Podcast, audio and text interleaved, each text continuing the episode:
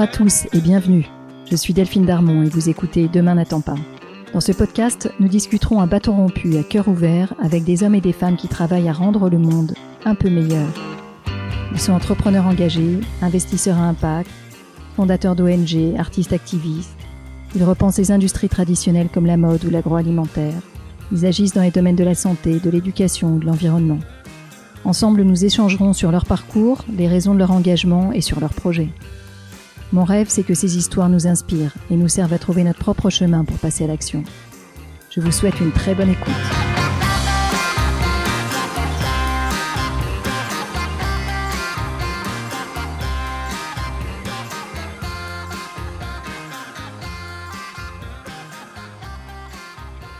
Bonjour à tous. Je suis vraiment heureuse de discuter aujourd'hui avec Alice Barbe, une des cofondatrices de Singa. Singa, qu'est-ce que c'est? Comme Alice le définit, Singa est un mouvement citoyen, un réseau dans lequel des personnes migrantes et des personnes locales se rencontrent et créent des projets ensemble.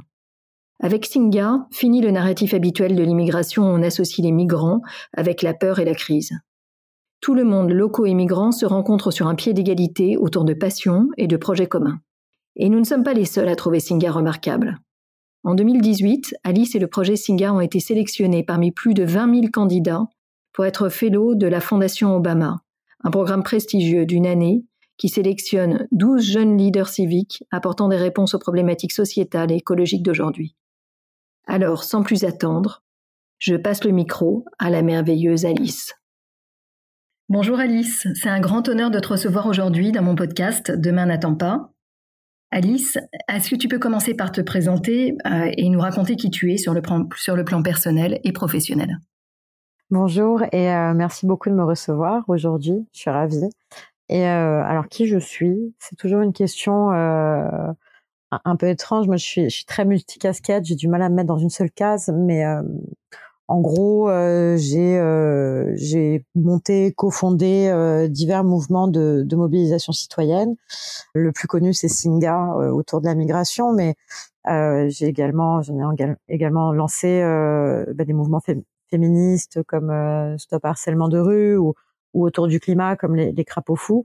Et tout ça m'a amené à, à, collaborer avec la Fondation Obama, entre autres, il y a deux ans à New York, euh, mais aussi euh, avec euh, différents think tanks aujourd'hui ou gouvernements ou organisations internationales autour de l'innovation sociale, la mobilisation citoyenne et les grands enjeux, les objectifs millénaires du développement. Et en ce moment, mon dada, c'est plutôt l'activisme radical et, et, le changement systémique. Donc, j'ai écrit un bouquin sur la question. Et je sais pas si ça répond à la question de personnel, mais je trouve que tout ça sont des sujets qui sont très très ancrés au fond de moi. Et si je devais aujourd'hui définir qui je suis, euh, le personnel et le, professionnel se, fondent un peu l'un dans l'autre. Euh, alors bien sûr, je suis, je suis maman, euh, euh, j'habite avec avec un homme formidable qui est papa de notre fils et et toutes les valeurs que je porte s'incarnent aussi, je crois, j'espère, euh, dans ma façon euh, d'être mère au quotidien. Alice, euh, d'abord, tu as énormément de chance parce que tu vis en accord profond avec tes principes et puis tu peux les mettre en, musique dans ta vie professionnelle. Est-ce que tu peux nous dire comment tu as grandi et dans quelle mesure ton éducation était pleine de ces valeurs-là déjà? Comment j'ai grandi Alors, bah, moi, ma mère votait Arlette Laguillet, mon père était anarchiste et euh, la famille du côté de ma mère était plutôt pétainiste. Euh, je crois qu'il y a rien de tout ça qui a trop d'éteint sur moi parce que euh, euh moi très tôt euh, c'était l'engagement, enfin c'était euh, l'engagement contre les inégalités.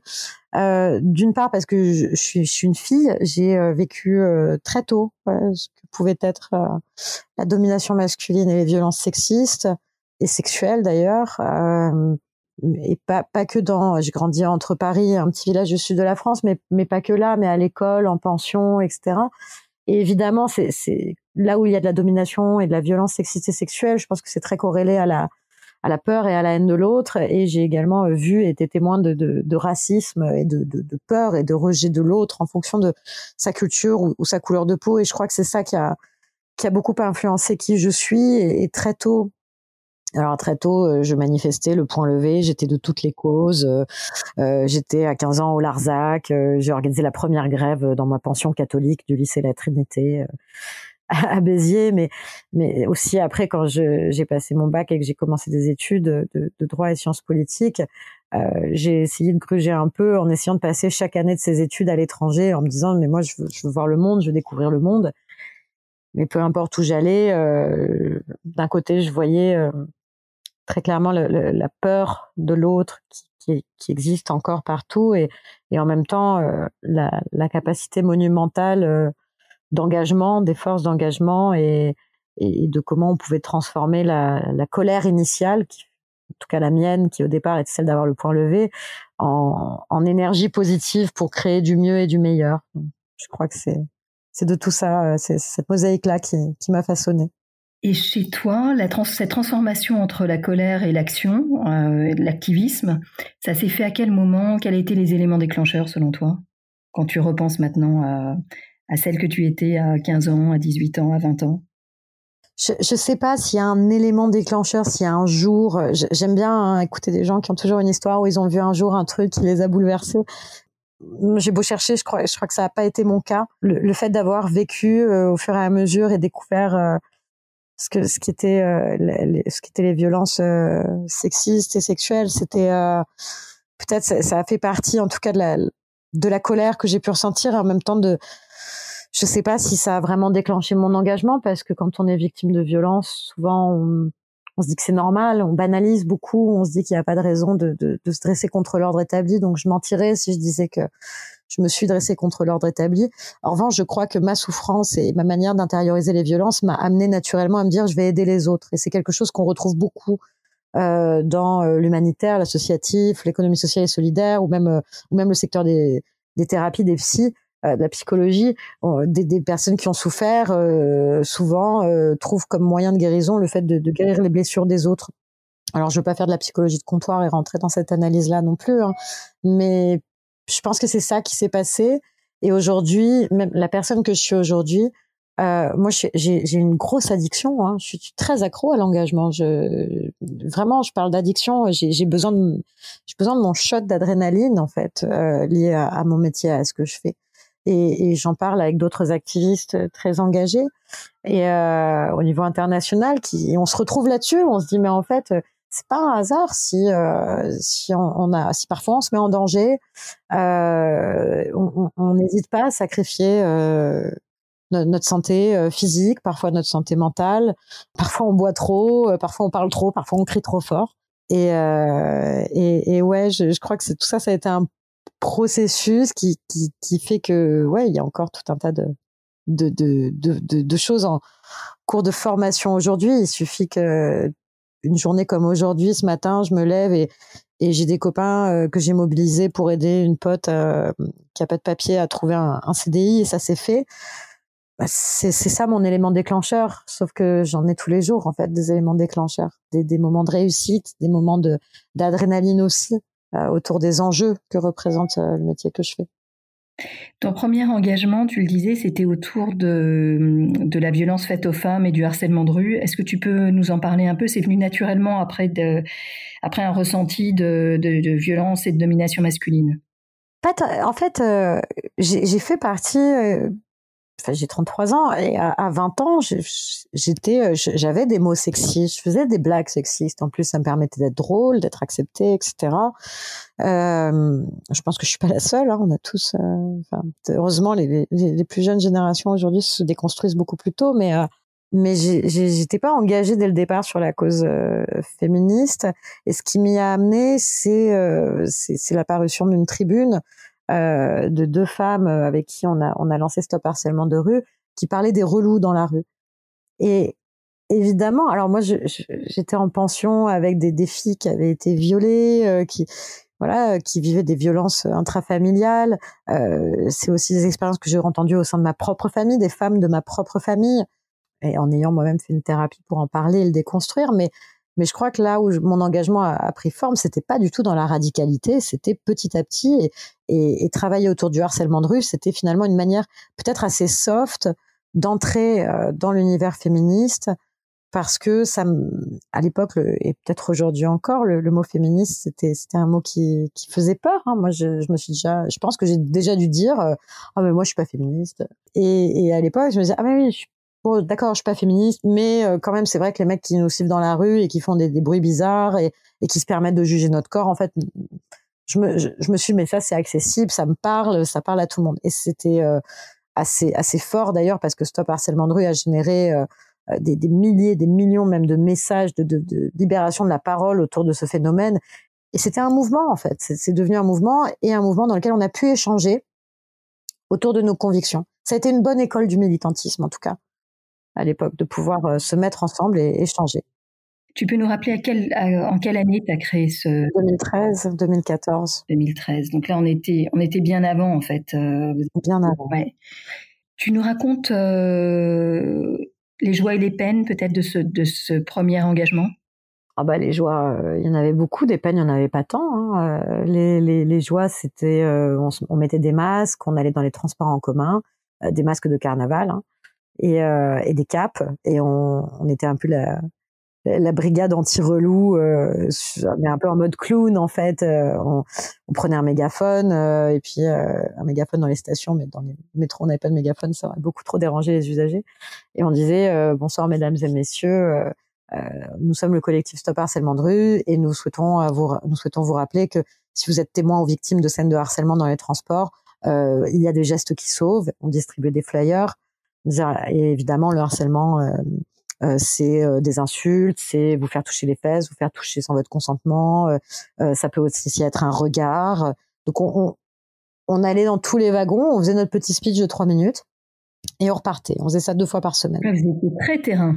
C'était vrai. C'était euh, la sensibilisation sur le terrain. Oui. évidemment, on a fait parler de nous. Euh, ça, a tout de suite accroché. Euh, euh, enfin, parfois à la fin, on rentrait dans les, les wagons, on disait ah c'est la team anti-relou.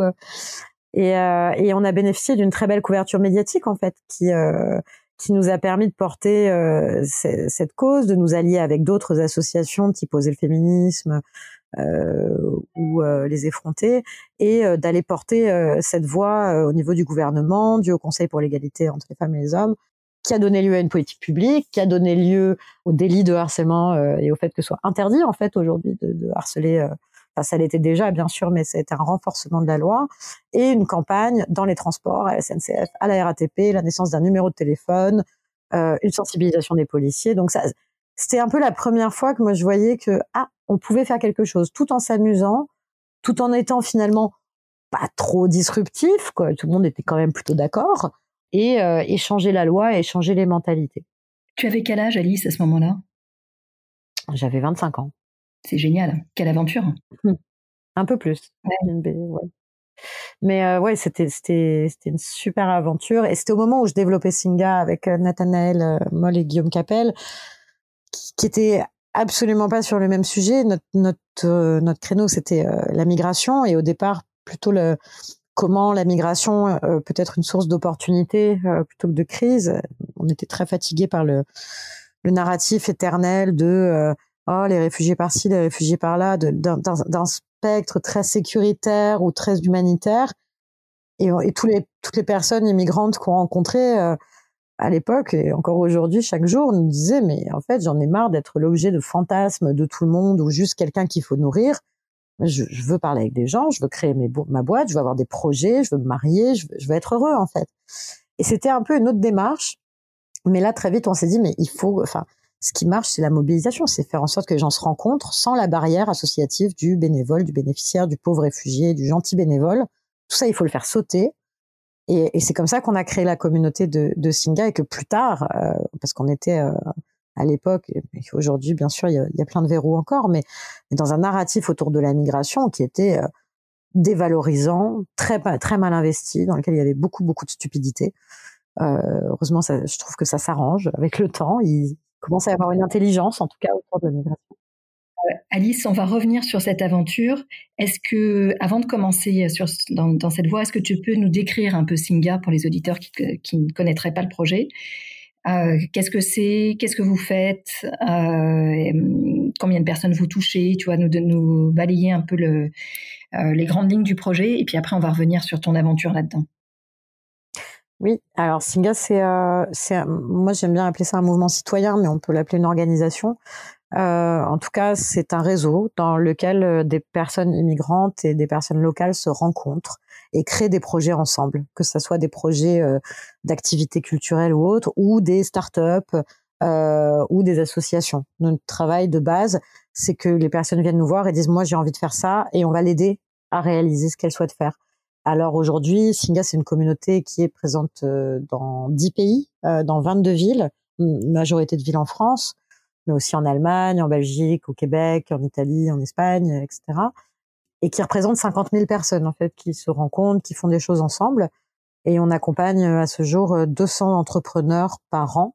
Et c'est peu importe la, nationalité euh, de l'entrepreneur en fait, mais on, on, fait un focus sur tout ce qui est migration, tout ce qui est économie et innovation autour de la migration. Alors, qu'est-ce que c'est euh, l'économie de la migration?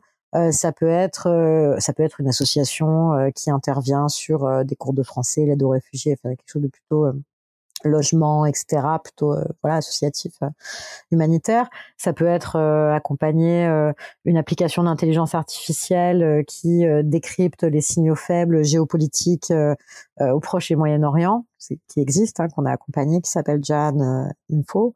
Ça peut être Meet My Mama, qui, qui est une boîte de traiteurs solidaires qui n'embauche que des femmes euh, immigrés, immigrantes euh, et révèlent leur potentiel culinaire. Ça peut être une boîte de café euh, colombien torréfié à Montreuil, bio, commerce équitable livré chez vous en vélo, qui s'appelle Populaire. J'en profite pour faire de la pub. Ça peut être de la mode africaine, ça, ça peut être de tout en fait. Mais soit c'est porté par des personnes immigrantes qui apportent leur savoir-faire, soit ce sont des personnes locales qui ont un impact sur la migration.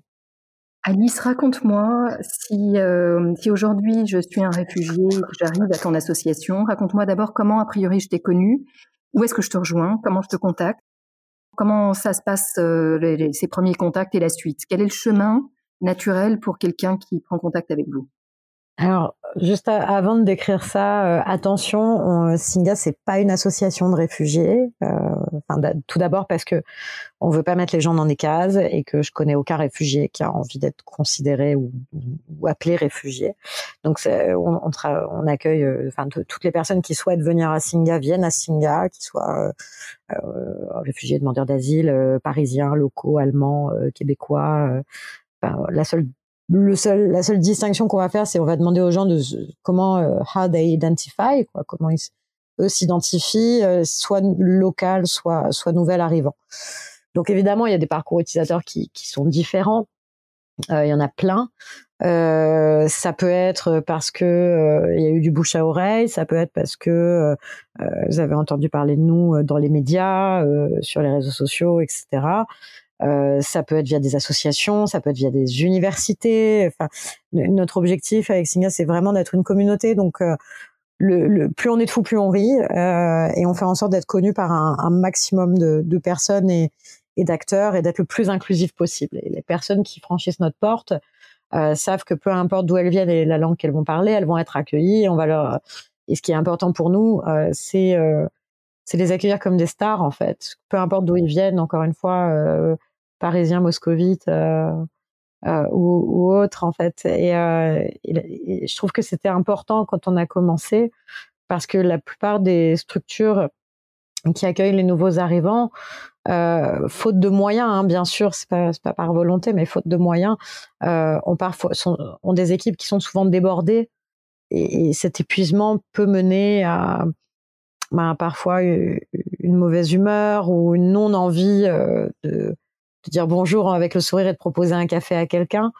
Euh, et euh, malheureusement également souvent des, des, peu de moyens pour les, les locaux, euh, les, les, les, bureaux, la, la manière d'accueillir. Donc nous, ça nous tenait beaucoup à cœur euh, dans tous les, toutes les villes dans lesquelles on est présent, euh, d'avoir des lieux qui soient beaux, qui soient dans lesquels tout le monde se sente chez soi.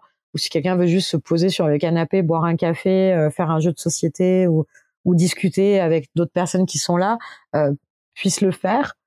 Et, euh, et en général, c'est la, première question qu'on pose aux personnes qui franchissent notre porte, c'est euh, bonjour, euh, comment ça va, etc.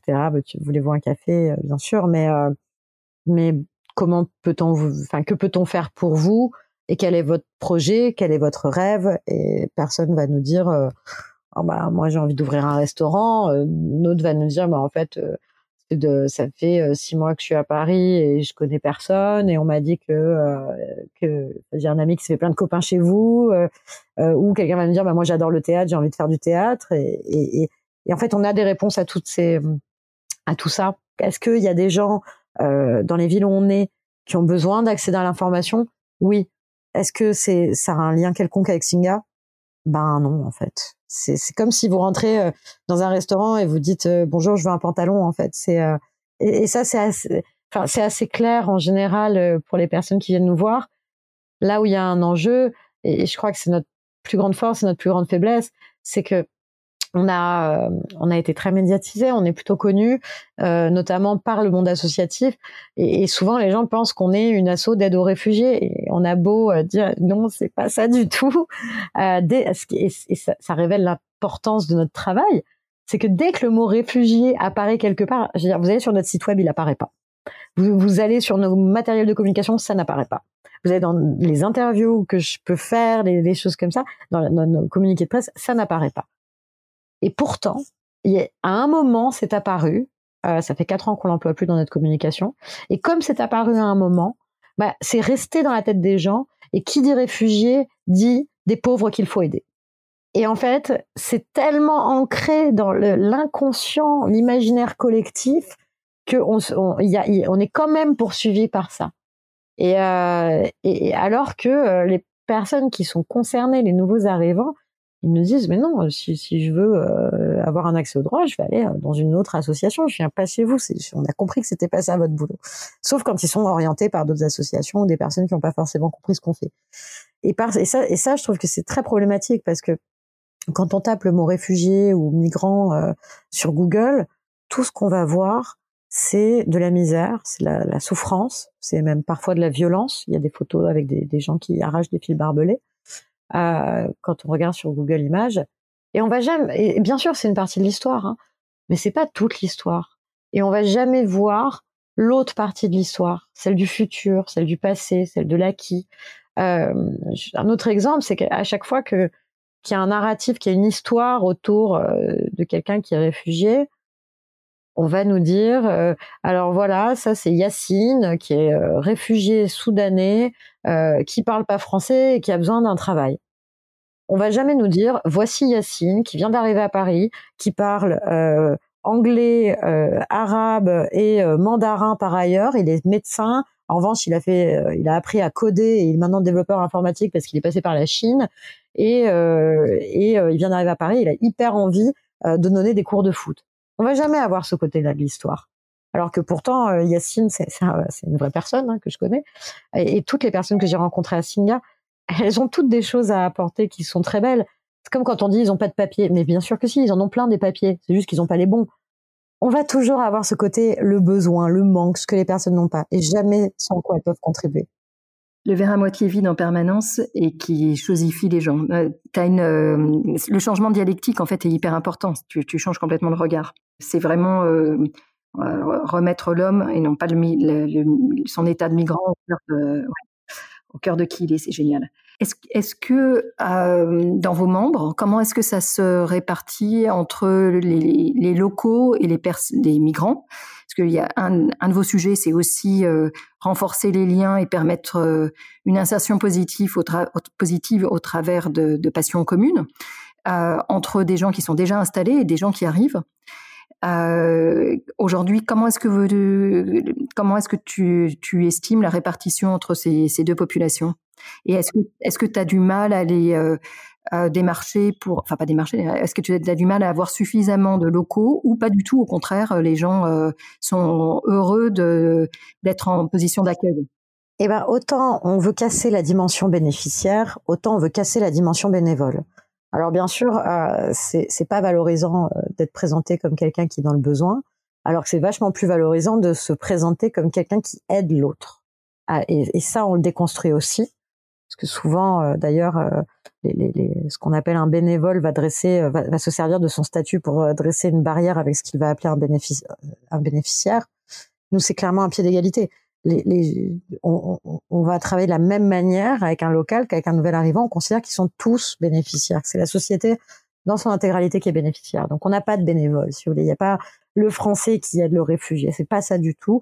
Euh, c'est euh, toi euh, local parisien, toi disons Delphine, tes passions c'est l'innovation, le réchauffement climatique et et la cuisine. On va te connecter avec des gens qui ont les mêmes passions que toi. Et, c'est pour ça que ça marche. Parce que si on met un nouvel arrivant et un local dans la même pièce et qu'on leur dit euh, vous allez euh, euh, parler de, de, de, vos trucs de bénévoles et de bénéficiaires, on va pas créer du commun. Mais si on les met dans la même pièce et qu'on dit, OK, là, on a un vrai problème, par exemple, sur le zéro déchet, il faut qu'on mette en place des rues zéro déchet à Paris. Ah, on a un gros enjeu, il y a le réchauffement climatique qui arrive, c'est quoi vos idées en commun? Ah, vous aimez tous les deux le théâtre? Est-ce que vous voulez monter une pièce de théâtre ensemble parce que vous êtes passionné par je ne sais pas, Beckett ou Racine? Et là, ça crée du commun. Et là, ça crée quelque chose de très beau. Et c'est de là que naissent euh, je pense que j'anticipe ta prochaine question, la plupart des idées créatrices, innovantes euh, de business ou d'associations qui ne seraient pas nées si deux personnes ne s'étaient pas rencontrées. Aujourd'hui, quand tu en parles, ça paraît comme une évidence. Comment est-ce que comment comment a été généré C'est quoi la genèse de Singer? Comment est-ce que vous l'idée vous est venue? Tu as, tu as, des cofondateurs dans le projet. Comment est-ce que vous êtes regroupés autour de, de ce projet-là? Et est-ce que c'est quelque chose qui a muté au fur et à mesure du temps? Ah, carrément. Pour être, pour être complètement honnête, moi, j'ai pas fondé Singa. J'ai euh, venais de débarquer à Paris avec une valise après euh, cinq ans euh, à l'étranger où j'avais des, des, expériences à l'ONU, Save the Children. Enfin voilà, des, je me la pétais un peu du haut de mes 24 ans. Et, euh, et j'ai deux potes euh, qui m'ont dit ah bah tiens viens faire un apéro euh, sur les quais hein, comme on fait quand on a 24 ans et qu'on débarque à Paris et qui là me disent on écoute nous on a passé du temps à l'étranger dans des dans des organisations sur le terrain avec des personnes demandeuses d'asile et réfugiés et on, on veut on veut changer le, le, le, paradigme parce que la migration fait partie de de de, bah de, de la vie et, euh, et, pourtant, il y a une crispation trop forte. Et, en fait, faut qu'on qu rende la migration cool. C'était un peu ça au départ. Euh, sur le moment, moi, je leur ai dit non, mais en fait, ça m'intéresse pas du tout votre projet. euh, moi, je cherche un vrai, un vrai boulot. Mais je dis, bah, je vais, je vais quand même, euh, je vais quand même faire deux trois trucs avec vous. Puis, puis très vite, on organise les premières activités de, de mise en relation avec une, une université, une, une, grande école qui s'appelle l'Ilérie, où des étudiants de l'Ilérie rencontraient des, des, des, personnes demandeuses d'asile ou, ou, réfugiés. Et, et, très vite, on s'aperçoit que ça marche pas parce que la manière dont on l'a pensé était très verticale. En fait, c'était ben justement le bénévole qui rencontrait le bénéficiaire pour lui donner un cours de français. Et c'est là que moi, j'ai vécu mes premières claques parce que je rencontrais des personnes géniales. Je, je les forçais à apprendre être et à voir. Et en fait, enfin, je veux dire, elles s'en foutaient presque. Euh, elles n'étaient pas là pour me faire plaisir et faire leur devoir, mais euh, mais en fait, on connectait autrement. On, on, s'est très rapidement retrouvé euh, à parler d'autre chose que des cours de français. Ça, c'était vraiment le début, début, début. Et c'est là qu'on s'est dit, mais en fait, il faut que les personnes se rencontrent sur un pied d'égalité. Et en parallèle, on avait depuis le départ cette idée d'entrepreneuriat. Singa, au départ, ça devait être une, plateforme de microcrédit. Euh, moi qui n'y connaissais absolument rien à la finance, euh, je, me concentrais plus sur la, création de liens et de communautés. Et c'est vraiment euh, de part, je pense, moi, ce que j'ai vécu dans ma chair, qu'on a pu, enfin que, que j'ai, je me suis autant dédiée à développer cette communauté, mais bien sûr, euh, dès le départ, on savait que l'accompagnement d'entrepreneurs et, et le fait de générer de la valeur économique, humaine, culturelle, ça devait être au cœur de ce qu'on était en train de promouvoir. C'est une histoire incroyable. Tu es toujours avec tes cofondateurs aujourd'hui? Euh, Guillaume Capel euh, est resté. On, on, continue de travailler ensemble. Euh, moi, entre temps, j'ai monté euh, récemment euh, Singa Global. Donc, le, enfin, on a monté ça tous ensemble. Je vais pas du tout m'approprier ça, mais mais aujourd'hui, je viens d'entrer officiellement comme comme salarié de de Singa Global. Donc Guillaume et moi, on n'est plus dans la même structure. Il continue de vrai à Singa France en direction et en direction stratégique notamment. Mais, euh, mais bon, on, est euh, surconnectés l'un à l'autre, on a plein de projets. Enfin, tout cas, on, vit une très très belle expérience de, de, de cofondateur en quelque sorte ou de, de partners, de work partners. De partners in crime. Ouais, c'est, je trouve qu'on a, on a eu beaucoup de chance en fait parce que c'est pas simple de se retrouver entrepreneur. Moi, j'aurais jamais pensé me considérer comme entrepreneur. En tout cas, j'avais un syndrome de l'imposteur monumental. J'aurais jamais cru. Moi, je, mon, mon, rêve dans la vie, c'était d'être fonctionnaire à l'ONU. Hein. euh, je vis tellement mieux, tellement plus beau, tellement plus fort, et en plus avec des personnes. puis je parle de Guillaume ou de Nathanaël comme cofondateur, mais c'est pas vrai. On était, on était 10, puis 30, puis 3000 en fait. On, on est très vite devenu une grande famille euh, qui avons forgé Singa euh, un peu à, notre image dans une très grande mosaïque parce que on n'est pas juste les trois blancs qui, qui sont arrivés pour le créer. Ça a été euh, les premières personnes qu'on a rencontrées, Fodé, Abdulkader, Ina, qui, qui ont créé, qui sont venus, qui ont dit mais en fait il faut faire du sport, en fait il faut faire, il faut créer des boîtes, enfin qui, qui ont forgé Singa. Donc c'est une aventure qui est collective et je trouve qu'on a eu beaucoup de chance parce qu'on ça marche et en plus on s'aime très fort. Aujourd'hui, quand on parle de création d'une communauté, c'est beaucoup des communautés virtuelles, mmh euh, en, ligne, mmh tu vois, digitales. Euh, et le sentiment que j'ai en t'entendant, c'est que vous, vous avez d'abord créé des sites physiques dans lesquels on pouvait se rencontrer, qui étaient accueillants, et puis ensuite des activités dans lesquelles, vous, que ce soit dans vos locaux ou ailleurs, en fait, c'était des rencontres physiques à nouveau. J'ai le sentiment en t'entendant que Singa, c'est d'abord euh, c'est d'abord du réel avant d'être du digital. Même si euh, j'ai compris que vous aviez aussi une plateforme aujourd'hui. Mmh je me demandais si à l'origination du projet, ça avait été une évidence d'être d'abord dans, dans, dans, la mise en relation physique entre les gens ou pas? Non, depuis le départ, on voulait justement analyser parce que le, le, le, monde de la migration, le monde de l'humanitaire autour de la migration avait énormément de retard sur la tech. On, on a focus euh, sur la Silicon Valley, les startups, etc. On en a oublié le, monde de la solidarité qui s'est retrouvé à la masse complet. Alors que bon, bah, euh, nous, on était des digital natives, quoi. On a tout fait sur Facebook, on a fait euh, tout, le, tous les Singa qui sont nés, c'est grâce aux réseaux sociaux, parce qu'on a appelé les gens avec, dans des posts Facebook avec 18 fautes d'orthographe parfois, euh, disant bon bah est-ce qu'il y a des gens dispo pour nous faire une vidéo ou, ou pour qui veut venir à nos événements? C'était très grassroots en fait au départ, mais on se servait de la tech et on savait euh, que euh, on avait cette avance là d'une certaine manière. Et on a lancé, euh, Guillaume euh, d'ailleurs a, a, toujours, ça a toujours été vraiment son, son obsession de réfléchir à, à, comment la tech pouvait être au service d'eux, euh, en remettant, alors c'est très au service d'eux, en remettant l'humain au cœur, euh, euh, des choses qu'on entend beaucoup dans le monde de l'entreprise, mais c'était c'était vrai en fait. On voyait que la plupart, on a on a, on a lancé une étude d'ailleurs là-dessus, la plupart des, des associations, des ONG qui travaillent autour de la migration ne s'adressent jamais aux, aux personnes concernées dans leur plateforme quand on allait sur le site euh, du ministère de l'Intérieur pour euh, faire une demande d'asile à l'époque, il n'y avait pas écrit euh, voici la procédure que vous devez suivre. C'était le ministère de l'Intérieur parle à l'association qui aide le réfugié, le demandeur d'asile, l'immigrant. Et, il n'y avait aucune approche. Mais ouais, il n'y avait pas d'approche utilisateur, il n'y avait pas de plateforme qui parlait aux personnes concernées.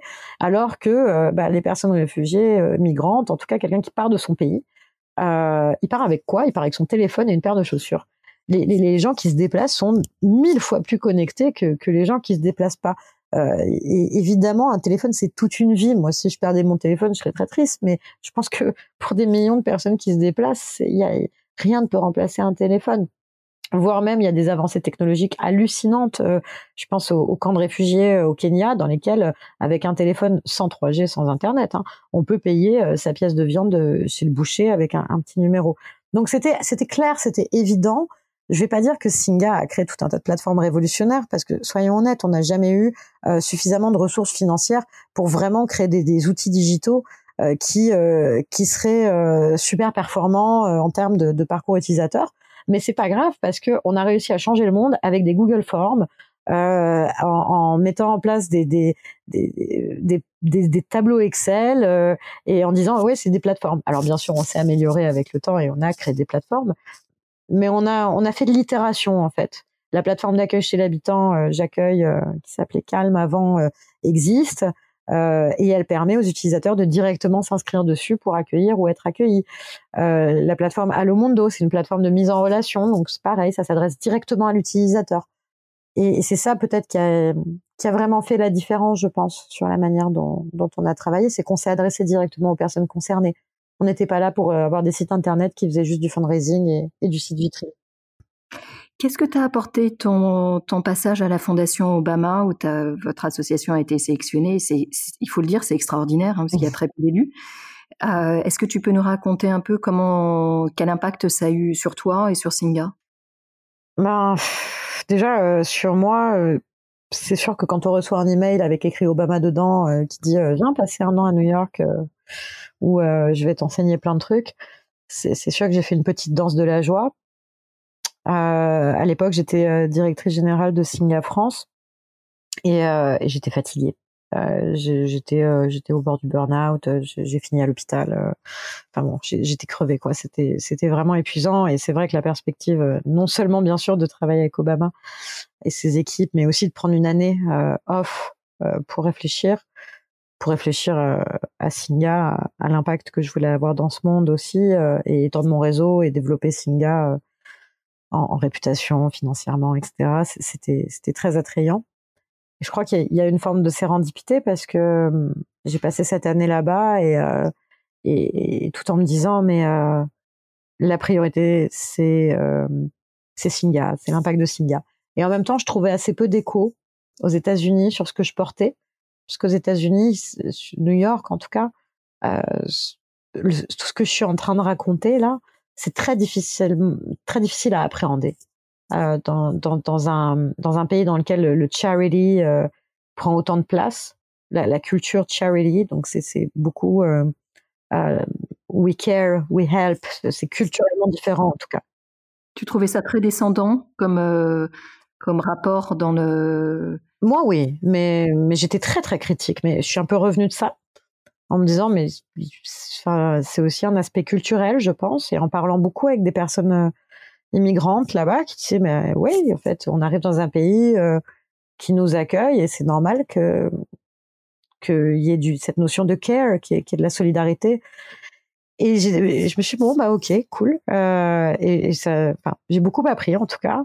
Euh, D'un point de vue personnel, après, bah, évidemment, hein, je, je fais des formations extraordinaires avec des personnes qui avaient euh, qui avaient dirigé euh, la première puissance mondiale, donc euh, ça m'a permis de, de, de, de, repartir avec davantage d'outils pour pour Singa sur system change, mais mais aussi en termes géopolitiques, mieux comprendre le big data, les migrations, travailler sur des projets avec avec de, de avec de gros acteurs ou de grosses entreprises aux États-Unis sur la question de la migration. Donc ça a évidemment apporté à Singa en termes de de, réputation et de, crédibilité, mais beaucoup en termes d'outils et, de, savoir-faire. Et enfin, un dernier point, c'est que j'ai aussi pris conscience que Singa, euh, c'est évidemment le, projet de ma vie, mais peut-être le projet d'une partie de ma vie.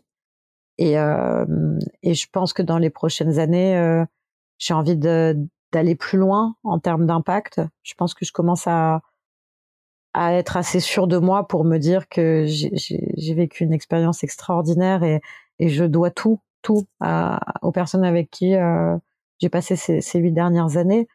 Mais je crois que j'ai envie d'aller plus loin euh, autour des causes euh, qui me sont chères et qui dépassent la migration. Et peut-être même à l'inverse de ce que prône Singa, euh, peut-être même avec plus de radicalité, en fait. Parce que je crois que les enjeux qu'on est en train de vivre à échelle mondiale aujourd'hui sont de sont tellement gros que il faut passer la seconde. Et quand je vois euh, les Trump, les Breitbart, les Steve Bannon ou Marion euh, Le Pen ou Français de souche contre qui je suis franchement pas, enfin je suis pas franchement pote avec tous ces gens-là. Euh, quand je vois les moyens colossaux dont ils disposent pour semer la haine, la terreur et la peur chez les gens, je me dis bah, peut-être que du côté des gentils, il faudrait qu'on s'outille aussi pour avoir une marge de manœuvre plus forte et plus grande. Et je crois profondément en une love army ou, rester dans, dans, dans ce narratif positif où on change le monde. Mais je pense qu'il va falloir vraiment redoubler d'efforts et, et être beaucoup plus déterminé que jamais là. Donc tes prochains projets, Alice, ça sera autour de la sauvegarde de la démocratie, si je lis entre les lignes. Mais en ce moment, il y a de quoi faire. Hein. C'est très bien résumé, oui. J'ai hâte, j'ai hâte d'entendre la suite. Alice, euh, on arrive à la fin de notre entretien malheureusement. J'avais envie de te poser deux dernières questions. Une question sur, euh, euh, sur ce qui t'inspire, sur ce qui te donne de l'énergie au quotidien. et une autre sur les conseils que tu aurais envie de donner aux personnes qui t'écoutent aujourd'hui. Ce qui m'inspire au quotidien, je, crois que justement, je, refais la boucle avec le début, je, je, suis entourée presque exclusivement de, de, personnes qui sont mais d'une résilience exceptionnelle. Et c'est quand je parlais d'addiction, je crois que c'est aussi ma drogue en fait de m'entourer de personnes comme ça. Je, je tu vois, tout, tout, le monde va dire ah ouais moi ce qui m'inspire c'est Obama, ah non moi c'est Mandela ou Greta Thunberg, tu vois au pire. Mais euh, mais pour moi c'est enfin bon j'ai beaucoup de chance parce que j'en ai rencontré certains euh, je me suis pas sentie bouleversée en fait de passer du temps avec Obama ou, plus récemment le Dalai Lama ou des figures comme ça. Bien sûr, j'ai beaucoup de respect, oui, c'est super, mais en fait, ma vraie euh, déférence, enfin en tout cas le, respect profond que j'ai, c'est euh, c'est Trisha Shetty, c'est Ina Omarova, c'est euh, Fodé Janet, euh, Abdul Kader Haji Mohamed, c'est c'est les euh, c'est des personnes qui chaque jour m'en mettent plein la vue parce que on n'a pas idée de ce que les personnes ont vécu. Et en même temps qui se tiennent debout. Je pense à Fatou par exemple, qui euh, avec qui j'étais hier matin, euh, qui elle, il y a, sept ans, je l'ai accompagnée euh, devant la Cour nationale du droit d'asile où elle demandait donc elle demandait asile évidemment. Et, le juge lui a dit elle avait vécu des violences, des persécutions du fait de, son sexe. Et, le juge lui a dit mais madame pourquoi voulez-vous être en France? Elle s'est tenue debout, elle la regardait dans les yeux elle a dit, Monsieur le juge, la France, c'est, ma, c'est, c'est le pays qui a colonisé mon pays, c'est ma mère patrie, c'est le pays qui défend les femmes victimes de violences comme moi. Il est normal que je sois là aujourd'hui à demander votre protection parce que je n'ai aucun autre endroit où aller. Ce moment de ce, cette scène de vie au dans une cour, en plus c'est un poulailler, la cour nationale. Mais c'était c'était bouleversant quoi. Et, j'étais encore avec elle hier. Et ben elle gagne 400 balles par mois, elle vit en précarité, euh, elle se retrouve auxiliaire. Alors elle est, elle est auxiliaire de vie, il s'avère que ça lui plaît beaucoup, mais elle a une licence euh, administration et finance. Euh, enfin, c'était pas ça, c'était pas censé être ça sa vie. Et euh, mais c'est pas grave, la tête haute, euh, en se tombant dans les bras et et, on s'aime. Et en fait, je, bien sûr, il y a un petit côté de moi dont j'ai un peu honte où je me dis bah bah tiens, euh, ouais, je, je peux pas m'empêcher de me mettre dans une posture un peu d'aide, d'aider mais, les gens, d'aider les gens que j'aime. Il faut que je l'assume. Euh, mais c'est ça qui m'inspire, c'est ça qui me fait lever le matin. Euh, c'est pas d'aider les gens, mais c'est d'être entouré de personnes qui ont cette force-là. Mais Alice, oublie pas que euh, quelque part l'aide est réciproque d'une certaine manière. Absolument. mais par, euh, par le respect que qu'elle t'inspire et l'énergie que qu'elle euh, euh, qu'elle déploie, elle t'aide également quelque mmh, part. Comme tu disais tout à l'heure, tout était c'est à l'image de Singa où tout est dans la réciprocité. Euh, c'est le cas aussi dans dans les dans les relations que tu décris. Absolument. C'est ça mon moteur en tout cas. Quel conseil tu nous donnes? Prenez soin de vous, faites du sport, euh, c'est les conseils qu'Obama m'a donnés. Hein. Euh, méditons, euh, mangeons bien et vraiment mettons-nous au cœur de, de, de, notre action, notre bien-être, notre santé mentale, notre bien-être physique, parce qu'on a beaucoup de boulot et il vaut mieux qu'on soit en forme pour le pour le faire. Et, et on remonte les manches. Alice, merci beaucoup. Merci. Si on veut te, si on veut te suivre, te contacter, voir, contacter Singa, comment on fait Dis-nous? Euh, alors moi, je suis plutôt accessible sur toutes les plateformes Instagram, euh, Twitter, euh, Alice Bar, Barbalis, etc. ou LinkedIn. Euh, Singa, ça dépend du pays, ça dépend de la ville, mais suffit de taper singa.fr ou singafrance.com ou en fonction des autres pays, il y a d'autres noms de domaine. On n'a pas encore fait notre site internet global pour tout le monde, ou nous suivre sur les réseaux sociaux, on est facilement identifiable et rejoignez surtout la communauté. C'est pas juste suivre euh, quelqu'un en faisant un hashtag. Euh, venez voir euh, les événements, les activités, venez nous rencontrer parce qu'il y a une super ambiance. Ouais, et puis on l'a compris, c'est pour tout le monde. Absolument. Merci infiniment. Merci. Merci. Un grand merci de nous avoir écoutés jusqu'ici. J'espère que cet épisode vous a plu. N'hésitez pas à nous laisser vos commentaires ou suggestions d'invités sur Instagram. Enfin, si le podcast vous a plu, allez vous abonner et notez-le 5 étoiles, bien sûr, sur Apple Podcast. Vous pouvez même demander à vos amis, à vos enfants, à vos voisins, aux amis de vos amis, aux voisins de vos voisins, de mettre une note au podcast. C'est comme ça seulement que Demain n'attend pas gagnera de la visibilité et sera trouvable sur les plateformes. Alors je vous dis à très bientôt pour un nouvel épisode.